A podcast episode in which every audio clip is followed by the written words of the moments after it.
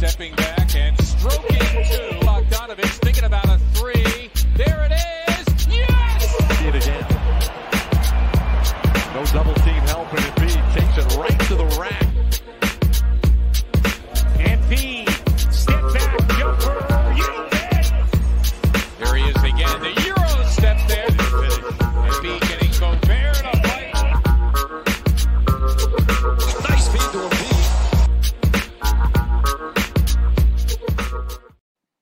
Feed to Embiid is back. It is a Thursday evening.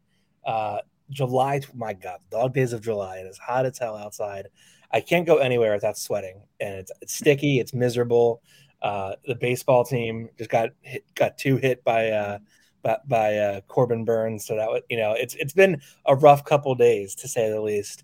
Um, of course, the Sixers do not do not do not inspire much confidence that the end of misery is near for this fan base.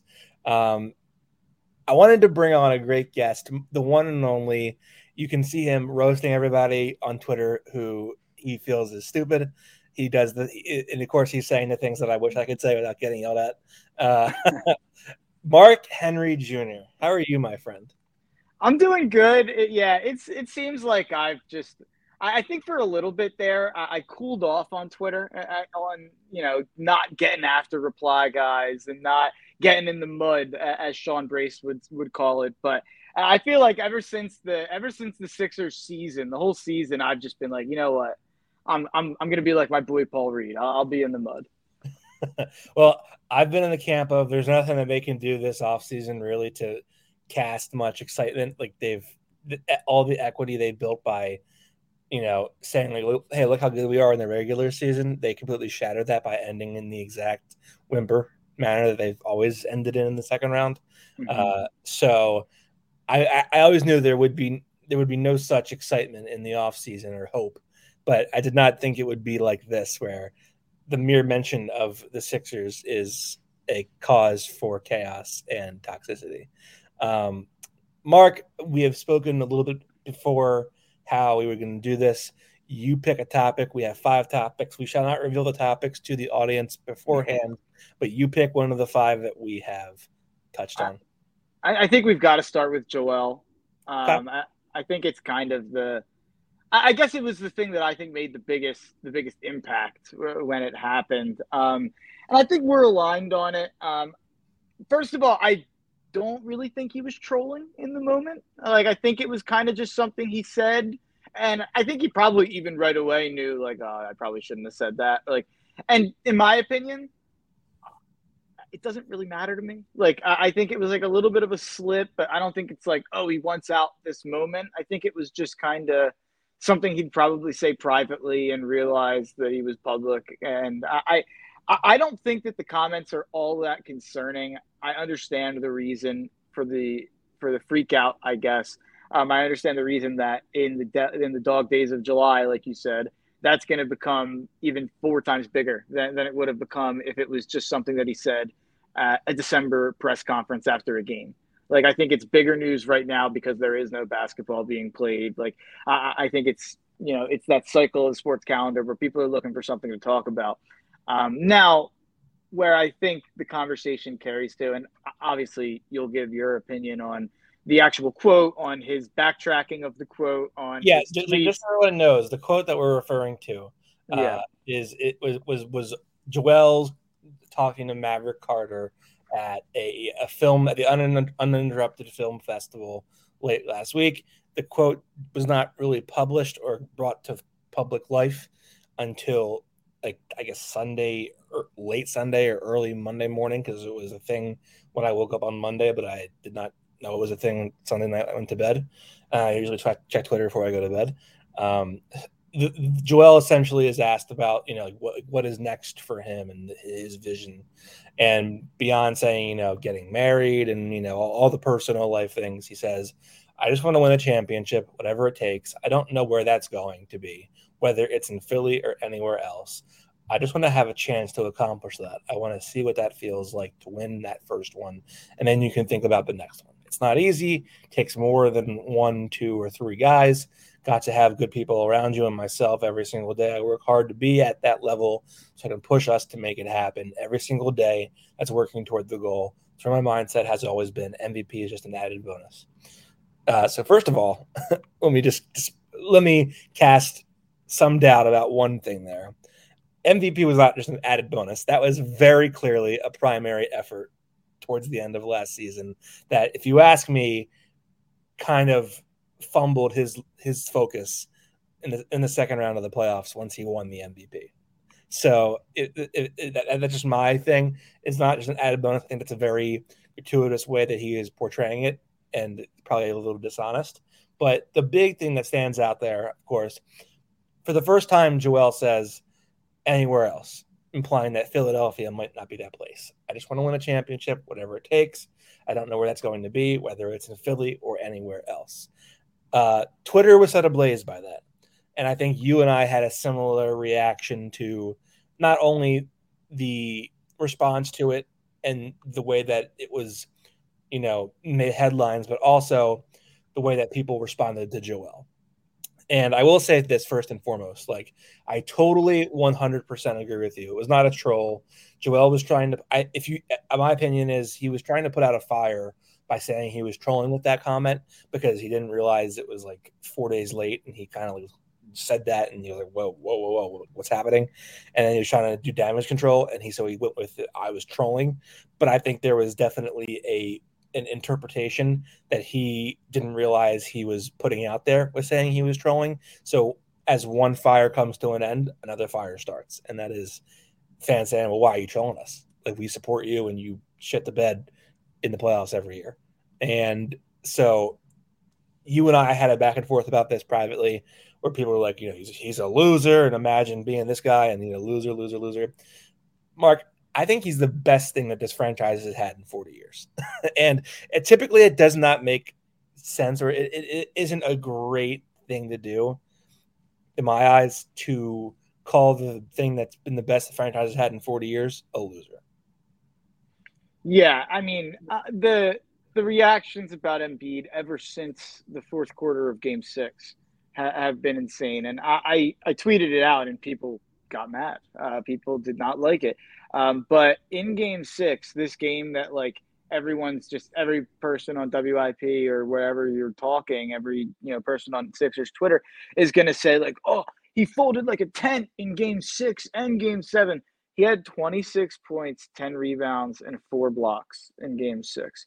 He was one of the he had one of the best defensive series that I'd ever seen from a player in that series against Boston and nobody cares. Nobody cares that he was that good on defense, and that doesn't make up for anything that he lacked to do at the end of games on offense. And I get it. Like I get the anger, I get the frustration, but don't group Game Six in with Game Seven. In my opinion, you, you nobody else showed up to help him besides Maxey for pretty much two stretches of that game. Harden was terrible in that game. De'Anthony Melton couldn't hit a wide open three. Tobias Harris had two points in 42 minutes. Doc Rivers refused to make any sorts of adjustments. I, I, really don't think Game Six should be put on the one guy who definitely was our best player on the floor in that game, not even close on both ends. So I, I struggle just to completely label him as an unabashed loser. And instead, I look at the rest of the organization and I look at all the other guys who didn't step up. And I think everyone should be mad at everyone but Joel, and they should be disappointed in Joel. I think Game Seven. If you're going to complain, complain about Game Seven. Like yeah. the fourth quarter of Game Six, yeah, he wasn't great. He was the only reason they were in the game was because he how it played how he played for the first three and a half quarters. So it goes back to kind of the same arguments that I used to have about LeBron before LeBron won his first title. And people would talk about, oh, he stunk at the end of the games. And it's like, yeah, well, he had 31, 8, and 7, and was the only reason they were there because he dominated for the first three and a half quarters. But people always struggle with that. It always comes down to clutch factors and stuff like that. So, and I get it. He lost. You know, we're all pissed. Like, I'm, I'm pissed. We're in the same spot we've been for a long time now. Um, but that doesn't mean we should lose all context and nuance in the conversation. I would say this about Game Six. Like, I, I think there is a fairly equal amount of blame to go around, and that includes Doc Rivers. Like, I rewatched the last five minutes of Game Six after I kind of watched my Nick Nurse film that I wanted to do to, figure out how I thought they would be different offensively, and I watched Doc like not run any semblance or not even like try to call any semblance of an offensive structure. There was like no real attempt to reorganize things. It was basically just all right. We're going to do the thing that we've always done in the regular, uh, but the thing that worked in the regular season when we got to play the Pistons four times and you know the, the the the, dog shit of the league, you know, a bunch of times, and in addition to the resume that we compiled against good teams, but. You know, it was the ISOs, it was the pick and rolls that led to nothing. It was, you know, how do we attack the switch? We don't really have a way. There was no attempt to be like unique or to get creative or to be unpredictable. And th- that was ultimately why I thought that they didn't get good shots. But still, like De'Anthony, as you said, missed a bunch of wide open threes in that game or in that fourth quarter. Um, James was god awful. I do think the one thing I would say is like Joel doesn't touch the ball very much in that last five minutes of the game. And whether you want to say like it's you know, like whether you want to say that the ball, you know, he didn't call for the ball, he didn't want to be a, you know, he wanted to put trust in his teammates and say like this isn't just about me. Whether you want to say that you know that, that, that he didn't assert himself, either way, I don't think it's a great representation of the MVP of the league if you are not saying get out of my way. This is my team. This is my. I'm going to ride this. I'm going to drive us home here, and he didn't do that. And so I think that does fall a little bit on him to not show that he has a desire to take the game over. Not great. Um, but having said that, if you really want to point the blame at Joel, it is the absolute shit show that was Game Seven, where he absolutely crumbled into the things that uh, made him who he was the first two three years of his career, and turnovers, the you know facing the bas- facing one way of the basket far too much and leaving yourself vulnerable on the blind side, too much dribbling, getting absolutely uh, you know, embarrassed all over the court. Um, those were that was that was the you know if you want to get mad at Joel, that it's game seven. I totally agree with you, but I do think like the comments that he made as a whole were completely blown out of proportion. It's mid July stuff. It's everyone's on edge because of the Harden situation. Um, and you know, I think Joe, what Joel is expressing, first of all, it's, it's this is not like it's a clear on the record ESPN interview. This is him at a at a film festival talking to you know Maverick Carter, where you are maybe in an environment where you're not required or you're not prepared to think on your toes about how there could be a domino effect or a chain reaction to your comments. So I, I think people need to realize there is a human aspect to that. But I also would say like this is the first time he's really ever, in my experience, put pressure on the franchise in the sense of like, don't get too comfortable. Don't think I'm going to be patient forever because I want to win the title. If I can't do it here, maybe it's elsewhere. But don't take this for granted. And that was him saying, I can change this whole the whole future of this franchise with you know on a moment's notice if I decide that I've had enough. So don't lose sight of that, and you need to nail this trade. And I thought that was a good thing. Uh, I thought that it can be interpreted although I don't think he is. I, I don't think he's naive. I think he is very aware of what he's saying. It can certainly be him saying, "Look, this is a business. I know it's a business." He said a thousand times that he wouldn't that he would understand if the Sixers traded him for Steph Curry and Klay Thompson. That is the way that Daryl played it off in his interview with with Anthony Gargano, the uh, 97.5 The Fanatic this week. But Joel knows what he's doing. He's applying just the slightest bit of pressure. That is the slightest bit, the least bit you can apply as a star and have it still mean something, is what Joel did there. Yeah, yeah, I, I do think that there is probably some uh, some level of, you know, this is what I can do if I if I really want to. Um, but really, more than anything, I do think it was just like a casual slip. Like I think that's something he'd say privately, and it wouldn't be even commented on. Like if he said that to any of his friends in the industry, they'd just be like, "Yeah, that's how the NBA goes. Like that's how it works." But if you say it in front of a microphone, it, it sounds bad, and it changes uh, everything about the conversation. But yeah, I think most of what we have a problem with is kind of the morons on Twitter going at him, and it's like, well, if he wants to leave, then he should. Uh, like, I just, what are you doing? Like, we have to be better than this as a fan base, where one little thing is just going to completely turn us against the guy. Like, it's it's so stupid, and you know it happens so often in this city, and I think that there's just a blatant, and we're gonna get to the Harden stuff. I, I feel like it is wrapped in, like you said, um, but I feel like there's just a complete blatant misunderstanding of everything around the Sixers Yeah. when it comes to a large majority of the fan base. And I feel like people, you know, there's a lot of on Twitter like the, oh, I can't stand the drama. Just end it already. You know, rebuild or just get the Harden trade done. Like, I got news for you. Do teams that are 27, 55 have this kind of stress and pressure? Do teams that are 41 and 41 have these type of situations that, that, that, are stressful? No. Stress is a privilege in sports. That means that you have expectations and that there are that, you feel like you there's a there's a goal that you can reach that is the pinnacle of your of your league. That is to win a championship. So if that isn't if, if the stress is too much for you and i i think this is the way that that that, that, that teams would view it from from fans who are like this is too much like just, just do the trade get it done.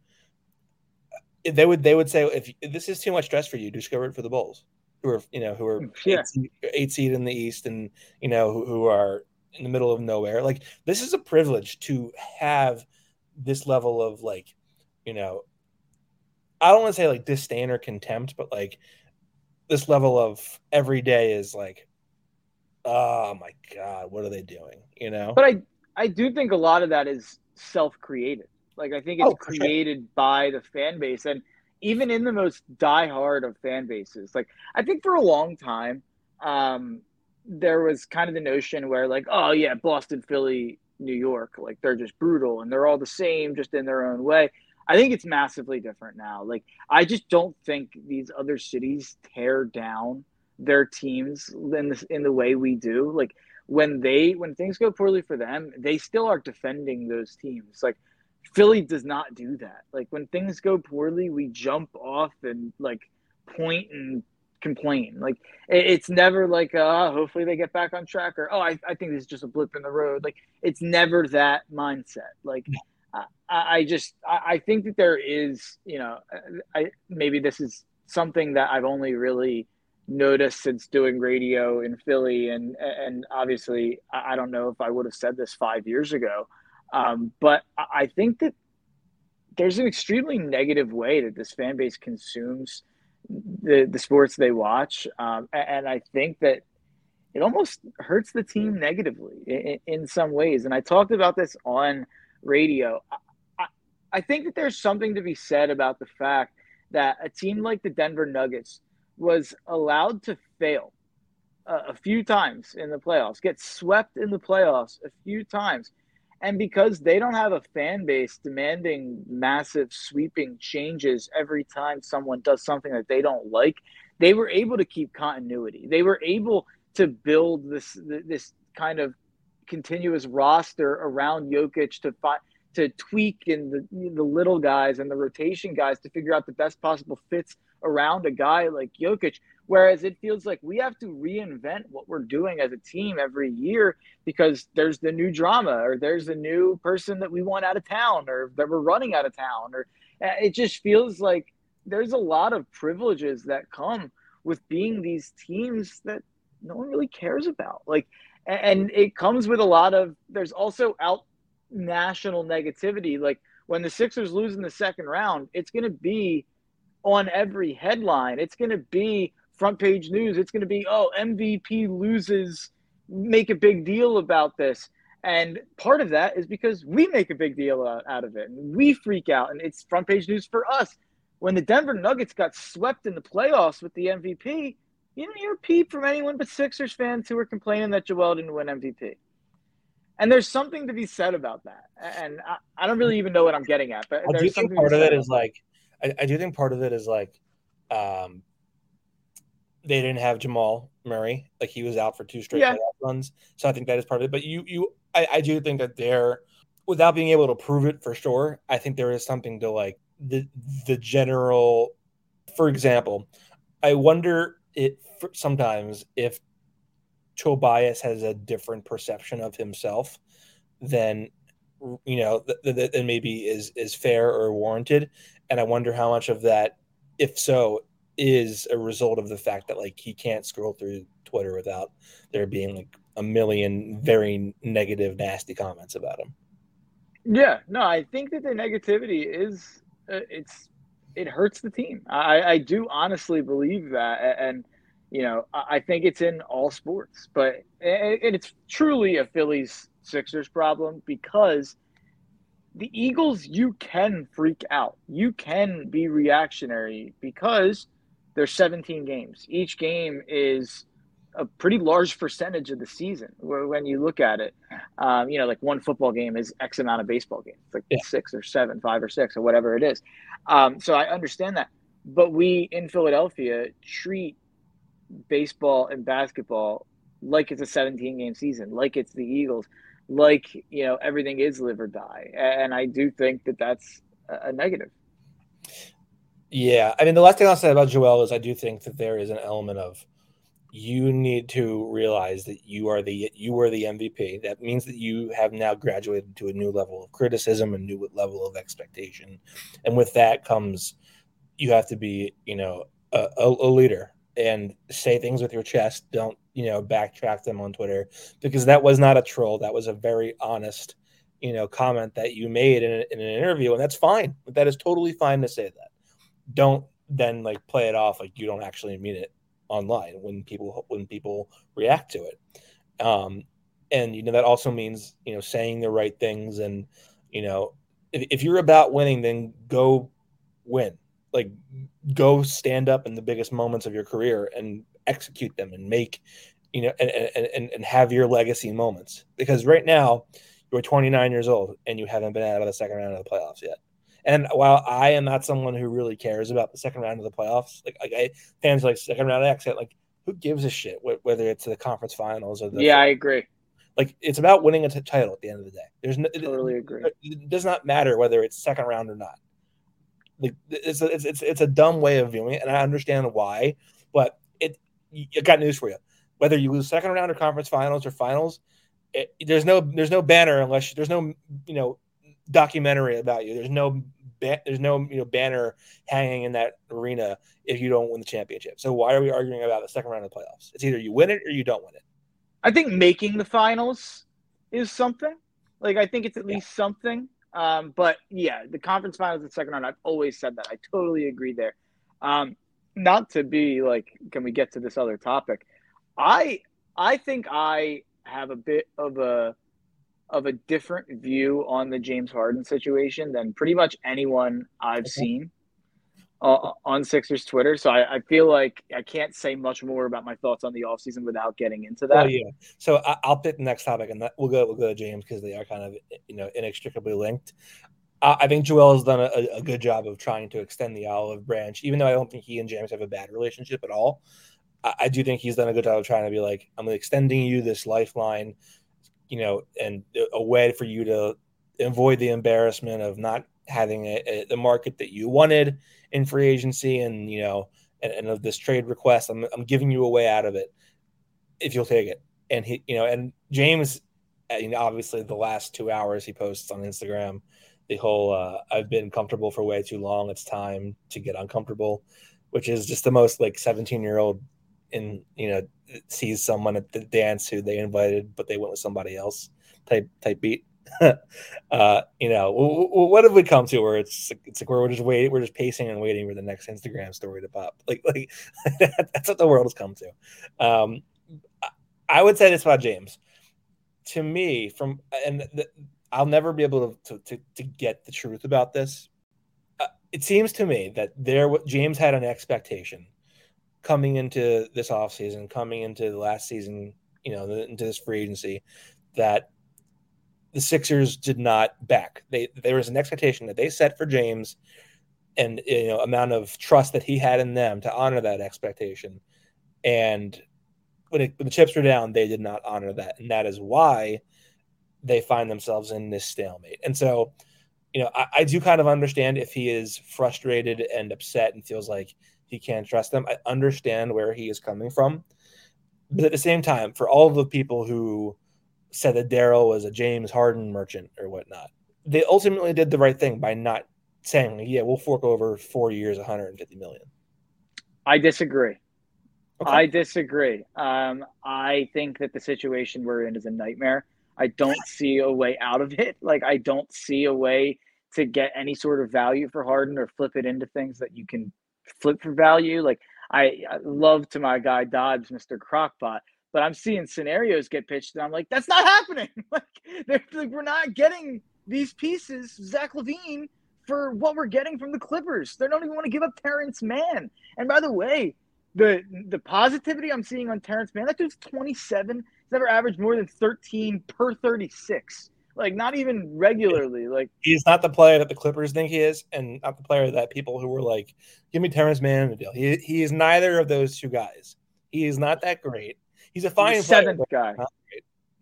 He's a very fine role player that I think the Clippers have fallen in love with because they they milked themselves of every asset they had to get this to get to get Kawhi and PG there and get the pieces around that, that they had one really nice homegrown talent. They've kind of latched themselves onto that guy emotionally.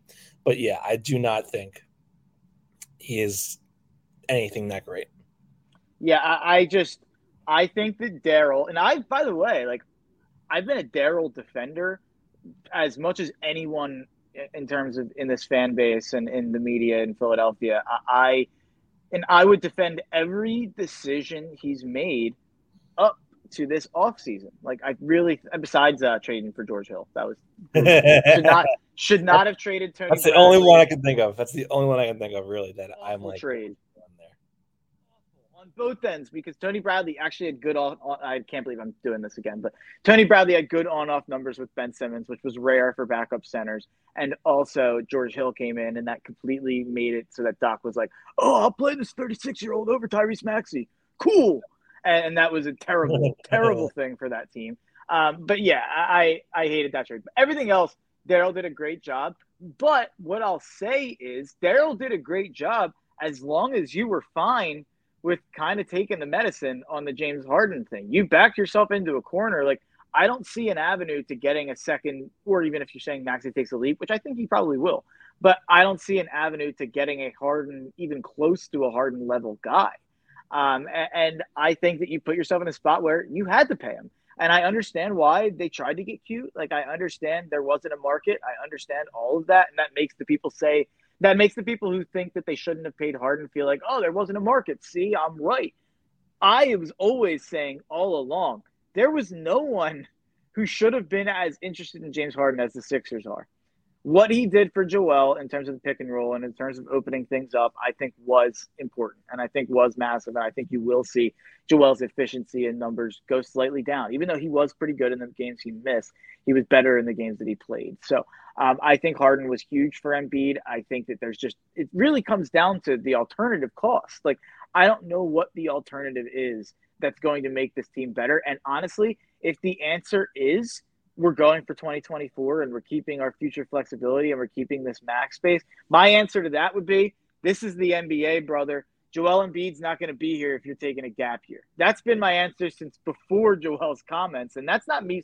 Like, I think Joel should ask out if they're taking if they're taking a gap year in the middle of his prime, coming off of an MVP year. Like I, I think he has every right to want to be out of here, in my personal opinion. So um, I, I think that the gap year idea was just never feasible to me. Um, I understand why it's sexy. I understand like the allure of it, but I, I just think that you know, in my opinion, you have these next year, maybe two, to win with Joel Embiid and you had to do everything you could to maximize your opportunity in the next year to two. Because if you don't and you don't win, Joel will not be here in three years if we don't win over the next two years with him on the team. And at that point, I don't care what James Harden's making for two years after that. We're going to be bad anyway. I don't care that we're paying him a bunch of money to be, you know, on a bad team. That's the way I look at it. I, I just looked at keeping him by any means necessary as the best potential outcome for the short term. And I just don't see a way around that. I think it's a fair point. Um, you know, I think right now it is hard to say really where Joel is in terms of like, you know, would he ever request a trade? Because right now they're just trying to do the damage control of like, like oh, he was saying this and he's going to be here forever. Like Ian Begley put out a piece yesterday where he, he reported that it was like they envisioned a Jeter esque uh, you know, run in Philly, and I'm and I'm and, and, and I'm like I'm like okay, that's that sounds great. Um, with that six rings, we'll yeah, we'll you know if I will believe it when he's here and you know in, in a year or two and they continue to have these issues. Um but you know I, I i do think that the sixers tried to you know say like we would love him back on a team friendly deal. That is the messaging that i have heard throughout. Like they were you know they, they, there was not an appetite as Windhorst said for a four year max or a four year deal. But if they if he was willing to take a two year deal, let's say, I, I, I could I I think that would have been more feasible for them. Um, but you know, James opts and of course now they control his destiny. I don't see any other team besides the Clippers giving up assets to get him because not only does he not want to be there, but he's also has all the background information that would leave any team skeptical of trading value for him. Um, I think the whole reason the Sixers have or decided that they were not in the business of paying James Harden what he wanted was because they had intel that there was somebody who was going to ask out that maybe we haven't thought of yet. That I think is part of why they let the Ben Simmons talk go on, and that why they, you know, if if the Halliburton offer was ever there, like Daryl says it wasn't in the interview the other day, you know, who knows? uh, it, it, I tend to think that the reason that, that they let the Ben Simmons go go on as long as they did was because they felt like James was available if they waited long enough. Um, and so I, think that that is why they are in this spot now because they feel like, hey, if we wait long, if we wait, there's going to be this guy asking for a trade, and we can pay him. We can give him, you know, he can we can install him as part of our core. Um, you know, uh, uh they're telling anybody anybody that Tyrese Maxey is not on not available in trade talks and you know he's part he of shouldn't be. And yeah, I mean he shouldn't be available in trade talks. I do think just my gut feel is if Damian Lillard said uh you know, I'd be interested in going to Philly. I think then that would change the ball game pretty dramatically for them in terms of how they view Tyrese. Um, but right now, I, everything you hear is he is part of our core. He is not available, um, and so that's what they're building around for now. I, I would I, I'm tempted to say like it's hard to see how they're going to maneuver this James situation, but then again, I've been one of the biggest like I doubted Daryl could pull off a Ben trade that the way that he did, and then he did it. And you know he got he maneuvered out of the Al Horford deal in a minute and turned the entire team around on in, in like an hour on draft night. yeah, I, I it can't get lost I feel like people just forget about that night. It cannot get lost how incredible of a GMing night that was from Daryl Morey, and it cannot get lost how bleak things were before we hired Daryl. Like I remember, I did one of the like when I first started podcasting back in the in that era, the 2020 era.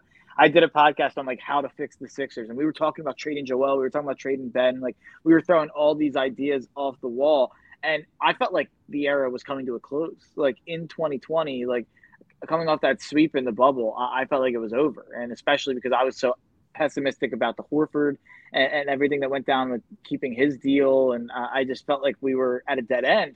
And Daryl came in, like you said, got off the Horford money. He came in and he got Seth Curry for uh, you know a late pick, which obviously doesn't matter now, but that year it was a pretty efficient guy for us.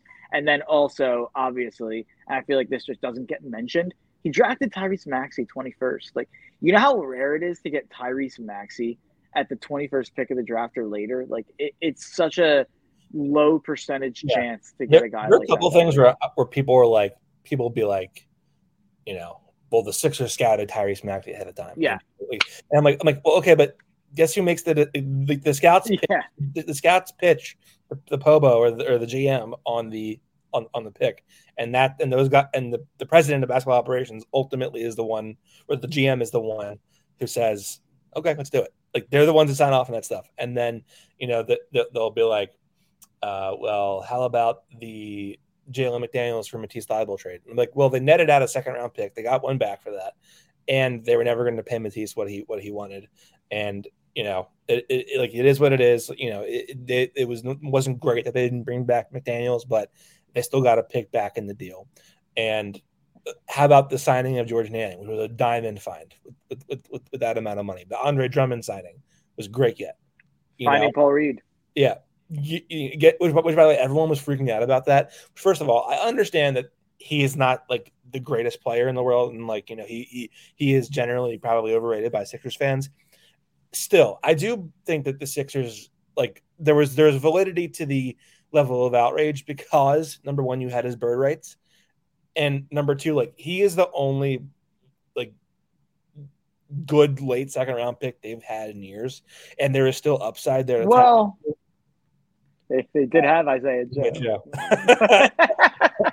oh, and, and it's another thing you know, people get all up in arms like, well, he signed DeAndre Jordan. Why is he signing these washed up centers? Like, well, part of being a general manager is that you have to find ways to, you know, get things that you want done. And in order to do that, you have to sometimes do things that your coach wants. And who do you think wanted DeAndre Jordan? You think it was really yeah. Daryl Morey or was it Doc Rivers? Yeah. And the other thing I'll say about when you bring up the Maxey point, where it's like, obviously, like it's his first decision as yeah. the president of basketball operations, you think he's not gonna like make the pick based on what he thinks? Like, you think he's not gonna fire up YouTube at least to watch yeah. a couple watch a couple highlights? Like, like, but even taking that out of it, it's not like Daryl stepped into this job off of a beach. He was the GM like a week before he took our job. He was the GM of the Rockets, and he just came out like last week, where obviously I think this is another damage control Daryl thing where he says it to sound like the smartest guy in the room and talk about the Cam Whitmore, or at least hint at the fact that he wanted Cam Whitmore. honestly, I would be very surprised if that was ever actually a thing. Like I don't, I don't yeah, yeah. on that. I just don't go. I just don't know how you go from we couldn't buy a we couldn't buy a second round pick, a late second round pick to oh yeah, we were trying to trade up to get the guy who was falling from the top of the lottery to now. yeah, yeah, and that, whatever on if it's true or not. But what I'll take away from it is like he said, we saw him play here in the city three or four times. Like that means Daryl is like even in a year that we didn't have a pick, like Daryl's still scouting. Like Daryl's still doing that type of stuff in case something comes up where a pick becomes you know part of a trade and like Daryl does that stuff. There's no way he hadn't scouted Maxey for the Rockets. So I I I have tweeted about that before to give Daryl credit. And people like he didn't pick him. He he admitted that it was the Sixers scouting. it's like also that's what you do when you're the brand new president of basketball operations. When you come in on your first press conference, you give the scouting department a lot of credit and you talk about how important they were and like that's yeah. what you do. Like that's yeah. how it works. Yeah. And by the way, and I'm and I'm not at all saying this is the case, but you could argue if you're a skeptic or a cynic that hey, maybe he wanted to bring in his own scouting people. So the way that he goes about doing that is saying, yeah, I'm going to give these guys credit for Tyrese being a great pick, so that way someone else hires them because the guy, because the head of scouting, who was out, who was hired a year later to go Oklahoma City. That's the thing that happens. Like, like with a podcast or what? Point was essentially like, you know, it's hard to say how great of a assistant coach this guy really is because you can make the case that his that his you know his former coaches are propping him up because they want him to take a new job so that way they can hire somebody else. You know sometimes there is there is reason and, and, and motivation to propping up an, a, a, you know a colleague or another employee in the organization because that can help you facilitate getting somebody else in if they take another job right yeah, absolutely. Yeah, and that's how it works, and that's uh, the stuff that people don't think about, and that, that's fine. We don't have to think about it, but I guess this kind of transfers nicely to the Daryl yeah. conversation yeah. since we're already yeah. kind of talking about Daryl. I will say, like, I, I, I would, I was saying this the other day to somebody. It was, I, I said it'd be nice if they just signed a couple guys, like a couple core players, yeah, to like multi-year contracts. So this didn't have to be a two out of every year, out of every three year thing where there's like a high wire act. And I do think that like clearly Daryl likes the high wire act, the high leverage transacting and living on the edge like that. And you know he is good at it to, to his credit, but like just let's get some stability in here, please. yeah, yeah, and uh, that's kind of what I was saying at the beginning of the off season. Like people were mad at me because I wanted to pretty much run it back. Like I wanted to trade Tobias. Like I definitely wanted to find a Tobias trade. I kind of understand that that's going to be a thing for the deadline. Like I do think that it's smart to keep Tobias until the deadline when he's full expiring at that point. Um, and there will be teams that know they're bad at that point. So I, I get that part of it, but I wanted to run it back to kind of keep some continuity and to be normal and to like pay Harden and make him happy, and that'll make Joel happy. And I do think if you t- if you gave Joel the option, like I think Joel probably would have just paid Harden to avoid all this nonsense and yeah. to avoid all these questions that he's going to have to answer. Like I think he would have just been like, just just pay him. Like I think that's probably what he would have just said. But yeah, I I don't know. And honestly, if he would have said that, they probably should have just done whatever he said to do. That's like another thing on it. No matter what way it's spun, and by the way, James has handled it horribly, and James has cost himself so much money over the last three years. Bill Simmons and Ryen Russillo went went through it a couple weeks ago on just situation by situation. Like if he would have stayed in Houston, they would have given him like a five year super max just because he was like a god there at that point. And then in Brooklyn, they tried to give him a five year max, and he's like, Kyrie's a weirdo. I don't know. Um, I, I, don't blame him for asking out of Brooklyn. Like, I don't. I don't. No, I, don't I don't blame him asking out of either place, really. To to be quite honest, but financially, just strictly from a financial standpoint, it was a terrible decision to ask out of both places that he's asked out from, especially where he's at now. Like, he cost himself how much money last year? Like 14 million, probably to to take less money last year. Like, it's. I mean, he's cost himself at least like 120 million dollars over like a, a stretch of time that he can't really recoup. Yeah, I will say that. Uh, I guess that's the last thing. Then we'll move on to a different topic. But I, I think James has yet to really materially cost himself with this latest trade request. I, I would guess, but I don't know that it's a best practice to be like to to to to you know if, if you show up to training camp and you're you know in the fat suit in your mid 30s when you've had injury concerns and you're off the court lifestyle was well documented because if you because you are an expiring deal and if you don't if, if you're gonna you know say I'm, I'm not to play games and I'm to you know do this and do that, no one's to want to pay you more. like like you are you're going your, your tier of pay is to drop dramatically. Uh, it, it you know, and so I I think his best bet right now because he's an expiring deal in his in his, this stage of his career. If I'm his representation, I'm like, look, here's the reality. The reason that we're even in this spot is because your market never formed the way that you wanted it to form. And our best bet now is to just express that we want to trade, but also like be professional about it and show up and prove to people that you are worth trading for and that you can still impact winning at a high level and that way you can get out of here. And if he's going to do the whole holdout bit and the whole, you know, uh, I'm injured or I have this or I have that, and you know, show up looking like he's out of shape, it's not going to inspire teams to be like, you know what, let's just fork over three years, 130 to this guy. Yeah, no, I, I don't really even know what happens. Like, uh, there's part of me that thinks Daryl did this because he didn't want to commit to Harden long term, and he thinks that like Harden doesn't really have an option if they force him to stay here. Like, I do think that's part of it. Like, I think there's part of Daryl that really thinks he can convince Harden to be fine with it, and like maybe try to get him some Michael Rubin money under the table. I, I, I don't know. Like I don't know what Daryl thinks he can do to make it okay. Um, but if you can get him to play on a one year deal, I guess it is technically the best possible scenario for the team in terms of the short term and not hamstringing yourself in the future. Um, but I know you said that you think it, it was kind of Daryl, or that you heard obviously that it was Daryl and Elton leaning that way. I think there's a chance that, and this is the last thing I'll say on Harden because I do want to move on, but I, I think there's a chance that this is, you know, partially Josh Harris just bought the Washington Commanders and owns the New Jersey Devils and doesn't want to sign up for a hundred fifty million dollar contract. So I hope all the people out there who celebrate my my buddy Trilbro dude and and Kyoto and all the people out there who celebrated when Harden demanded a trade and opted in like I, hope you realize what we're getting into. Like I, I think this is going to be a mess. I wonder this: the only non-player shift in the organization over the last year, since Harden opted out and resigned, and then has since opted and requested a trade. The only non-player personnel shift is Nick Nurse. I wonder how much Nick Nurse, you know, if if at all, I don't know, but if at all, was like, I just don't see how this is going to work.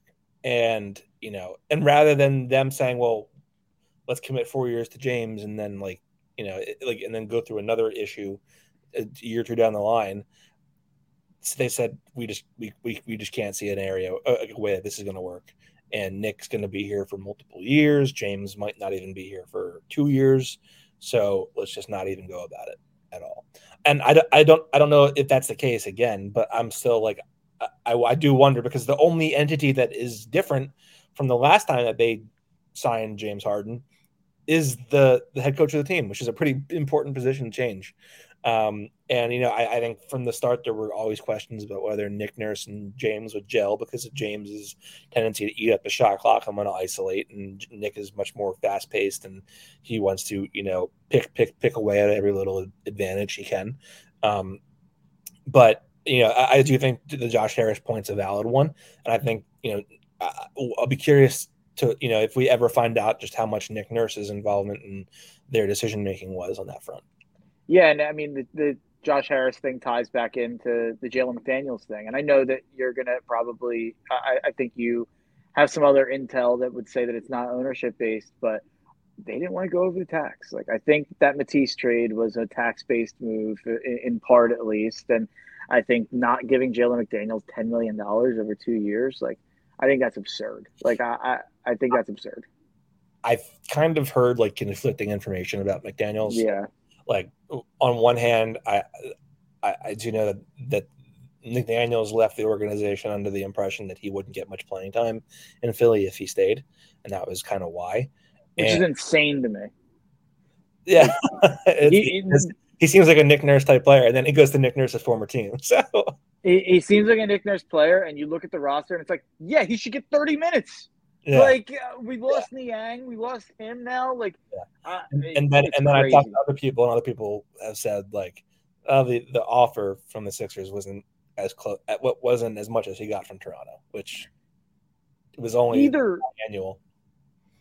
Either or, it's awful to me. Like either, door A, the Sixers are idiots for thinking for thinking that he isn't worth a rotation spot on the team. Look at your roster and then B, door B, the Sixers are idiots for not offering him more money or at least saying, like, hey, if you get more money, we'll top that. Like, that should be how that is handled. And I guess it wasn't. I don't know if Jalen McDaniels, like, I, I like to think that any NBA player who signs like a two year, nine and a half million dollar deal is going to have their agent call the team that they're on, like currently coming from, and saying, "Hey, this is what we got." By the way, that they have his bird rights for. Like, yeah, exactly. Like, there's no way that Jalen and his agent didn't reach out to the Sixers and say, "Hey, we got offered this. Do you want to match it or top it?" And we didn't. Like, that's just business practices. So that decision to not do that in that instant, I, I think, is horrible. I don't understand the opportunity cost of it at all. Um, and if it's going into the tax by one and a half million dollars, and that's what you're afraid of, well, guess what? We're not going to be in the tax when Joel demands out. So well, I, I, just I, I, I, don't think it's I don't think it was about tax as much as I think it was about like look we, you know, your your market is this. We be given that we given we what we think is going to be your role in this team, we would be willing to give you this. Um, and he was like, I'll just take you know the more money elsewhere. I, you know, regarding to the whole tax thing, I do think it's fair up to a point where you have to look at the, the, actual paper and be like, well, they are in the tax right now. Like they they are over the tax threshold right now. Like it's, that that that is factually a statement that they the signing Paul Reed put them over, and then they're five. Yeah, those. Yeah, they're they're, they're five center fiasco. Uh, it also adds layers to that.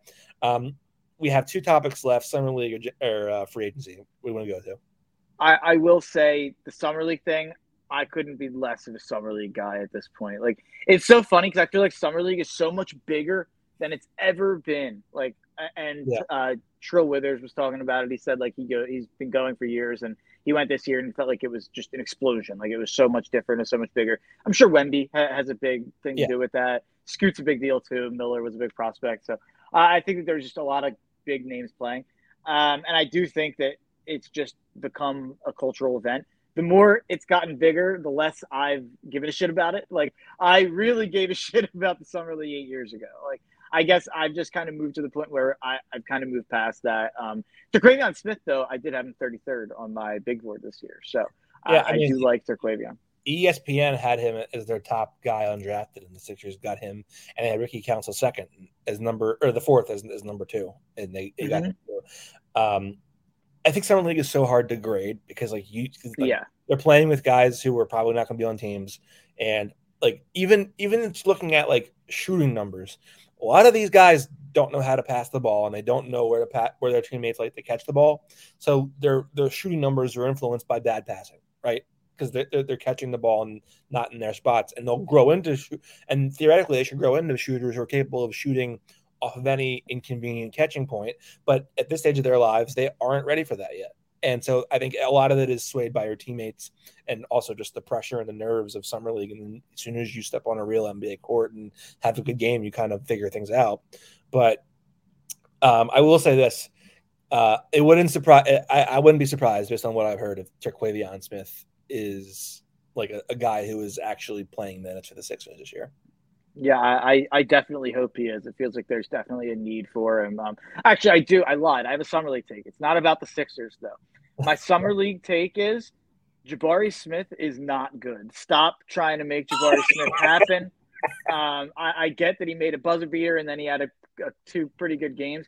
That dude can't do anything but shoot the basketball. And he was supposed to be a good defender. He's not. Uh, he can't dribble. He can't pass. He can't really attack the rim. I am out on Jabari Smith. I, the people trying to make him happen. He's like the fifth best asset the Rockets have.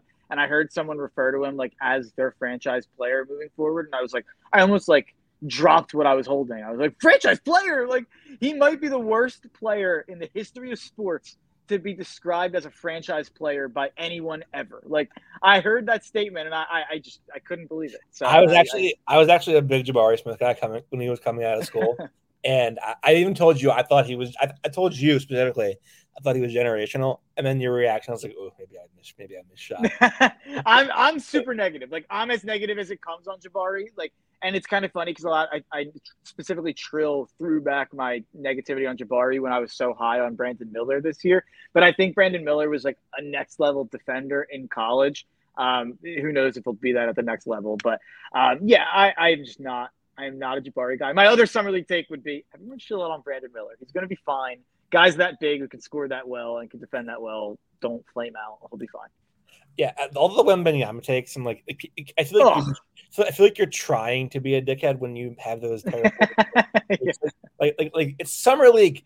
The kid has been running around the world ever since he ever, ever since the draft ended. Like, you don't get, you don't understand what he, how quickly his life has changed, and like how he, how much you know he's like moving around every day.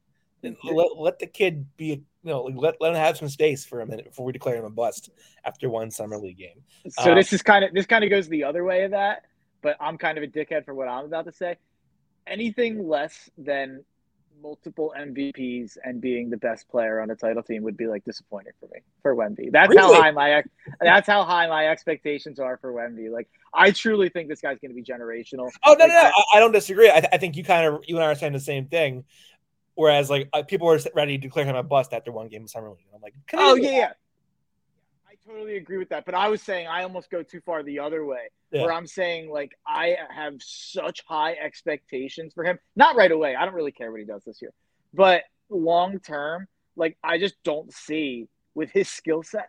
The the thing I always go back to is that is that step back three that he then put back dunked on. Like yeah, that's not that's not allowed. Yeah, that, that, that's not allowed. what are we doing? Yeah. like that's not that can't yeah. happen. Uh, let's jump over to free agency. They have as of as of the latest estimates on Spotrac, they have uh, they are almost seven million over the tax, less than 100k below apron one, which means they they can't use the NTMLE at all. So they they have one roster spot left with ten and a half million below the second apron.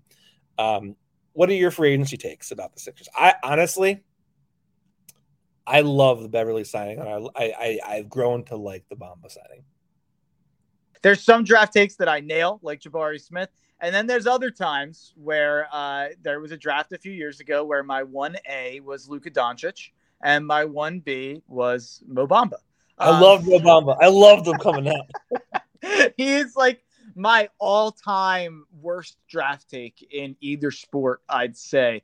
Um, I thought he was going to be Nerlens Noel on defense and like Miles Turner on steroids on offense. Like I was so all in on what Mo Bamba could be. The funny thing I'll say about Mo Bamba, if you look at Mo Bamba's per 36 minutes, he kind of is what I thought he was going to be. And if you look at his on-off numbers, he's always making the team better. But the funny thing is, I think he's had five coaches. He's fallen out of the rotation for each of them. Every coach he's ever played for hates this guy's guts. But if you look at the numbers, it's like, yeah, he's like a legitimate stretch guy. He's a legitimate shot blocker. His on-off numbers have been pretty good on both ends. Like, I, I think he might be like better than we think. Like, I think there's a chance that he's a bit of a a bit of a find in terms. And I don't know if they would actually fully move Paul Reed to being like a full time forward and not even having him play the backup five minutes. But I, I, I was begging for Mo Bamba at the deadline last year when it looked like we weren't going to pay Reed. Um, and uh, the Beverley stuff is great. Shout out to Rone. Um, that podcast has become like a must a must listen now. Tell you what, he's a he, Pat is a great guy from what from my first interaction with him. Like he seems like a really good dude. I like him a lot. Um, I, I, all of the noise you hear about Paul Reed is that they are serious about him playing the four this year. Um, I believe it. Yeah, and I, I, mean that, that I think I think Nick Nurse is going to experiment with Mo Bamba's Joel big lineups. Um, so I mean I like both signings. It wouldn't surprise me if they did use the the tax mid level that they have left on like you know any of the remaining guys that are wings. I, I, I have it in my mind. I don't I, I don't have any intel to back this up really, but I have it in my mind that the longer they wait, the more inevitable it feels like Kelly Oubre is going to be a Sixer because oh. because Tobias's age because Tobias's dad is his agent and well Tobias's agent is also you know his agent and he, he like his market clearly isn't there. He would be able to play a prominent role as a wing scorer off the bench and he'd be able to basically rebuild market value if he, you know, for next off season. I think it could be a win-win for both sides. But what about to back that up? So what about Rudy Gay hashtag Yeah versus Nayflow? I actually have always been so forever. I've, been, I've been very pro Rudy Gay forever. I, I, always thought he was going to figure it out and be an all star. So I have a Rudy. I have I have a vested interest in him finding success somewhere. I would be if, if you can get him on a minimum. I would say like there's no downside to that. Yeah, no, I'm in. I'm in on Rudy Gay. Why not? Uh, yeah. Some veteran presence. Uh, I'm in. Do you agree with them having to wait? Well, they, they don't. They wouldn't say it this way, but do you agree with them having to wait out the Harden situation as a reason for not really being active in free agency. But also didn't they also didn't have much money to spend to begin with. Like they were going to either be a, ta- a non a, a non tax mid level team or a tax mid level team. Didn't really they, they were not going to have a big pool of money to work with either way. It was either going to be you resign all your own free agents and then have yeah. your mid level, or you resign one or you know less than all of the free agents and you still have your mid level. So they should have kept at least one of Shake or McDaniels. And I understand with bringing Pat Bevin that Shake probably just isn't the role for him. Um, so I, I, I do understand the Shake one. Like I've said, I, I you just I don't understand not bringing McDaniel's back. I, Niang got a bag. You can't pay what Niang yeah. got from Cleveland. I forget what the number was, but it was 320, 320, 326. He's that's going to be a big loss for them. That, that they, yeah, they I agree. They don't have any immediate way of filling. Yeah, I, I totally agree. So that's why I would have liked to keep McDaniels. And he's not the exact same as Niang, obviously. He's a much different player, but you kind of lose some, you win some, and kind of the trade off there. The one thing I'll say, and this is kind of like my last take here, that I think Shake Milton's going to be so damn good in Minnesota. I love the fit for Shake Milton with Anthony Edwards and being kind of off the ball a little bit, be it, but maybe even playing a little point guard there. They don't have a real like point guard rotation. It's Mike Conley, and then that's kind of it there. So I would like to see him kind of in some lineups with with Edwards, with Towns, with Gobert. Um, I, I, think that there's, uh, I, I, think he's a really good fit there. He will have been on both sides of the Embiid Towns tussle of 2019. that's funny. Yeah. yeah. And by the way, he's so gonna like have a stretch if like Conley gets hurt or if he breaks out and starts like starting. Like he's totally gonna have a stretch where he averages like 18 and 8 or like 18 and 6 for like a couple weeks. And it's gonna be like, we did it again! Like we let another guy walk. Like it's totally what's gonna happen. Yeah. Mark, where can they find you? You can find me at Mark Henry Jr. underscore. Um, I do the Tough Cover Radio Show every Saturday on Fox Sports The Gambler. Not this Saturday, so maybe not every Saturday, but first Saturday off in a year, and then after that, we're full steam ahead for football season. He is at Mark Henry Jr. underscore. I'm Austin Krell, NBA Krell on Twitter. Appreciate you, buddy. Thanks for having me. Stepping back and stroking two. Bogdanovich thinking about a three. There it is. Yes. It. No double.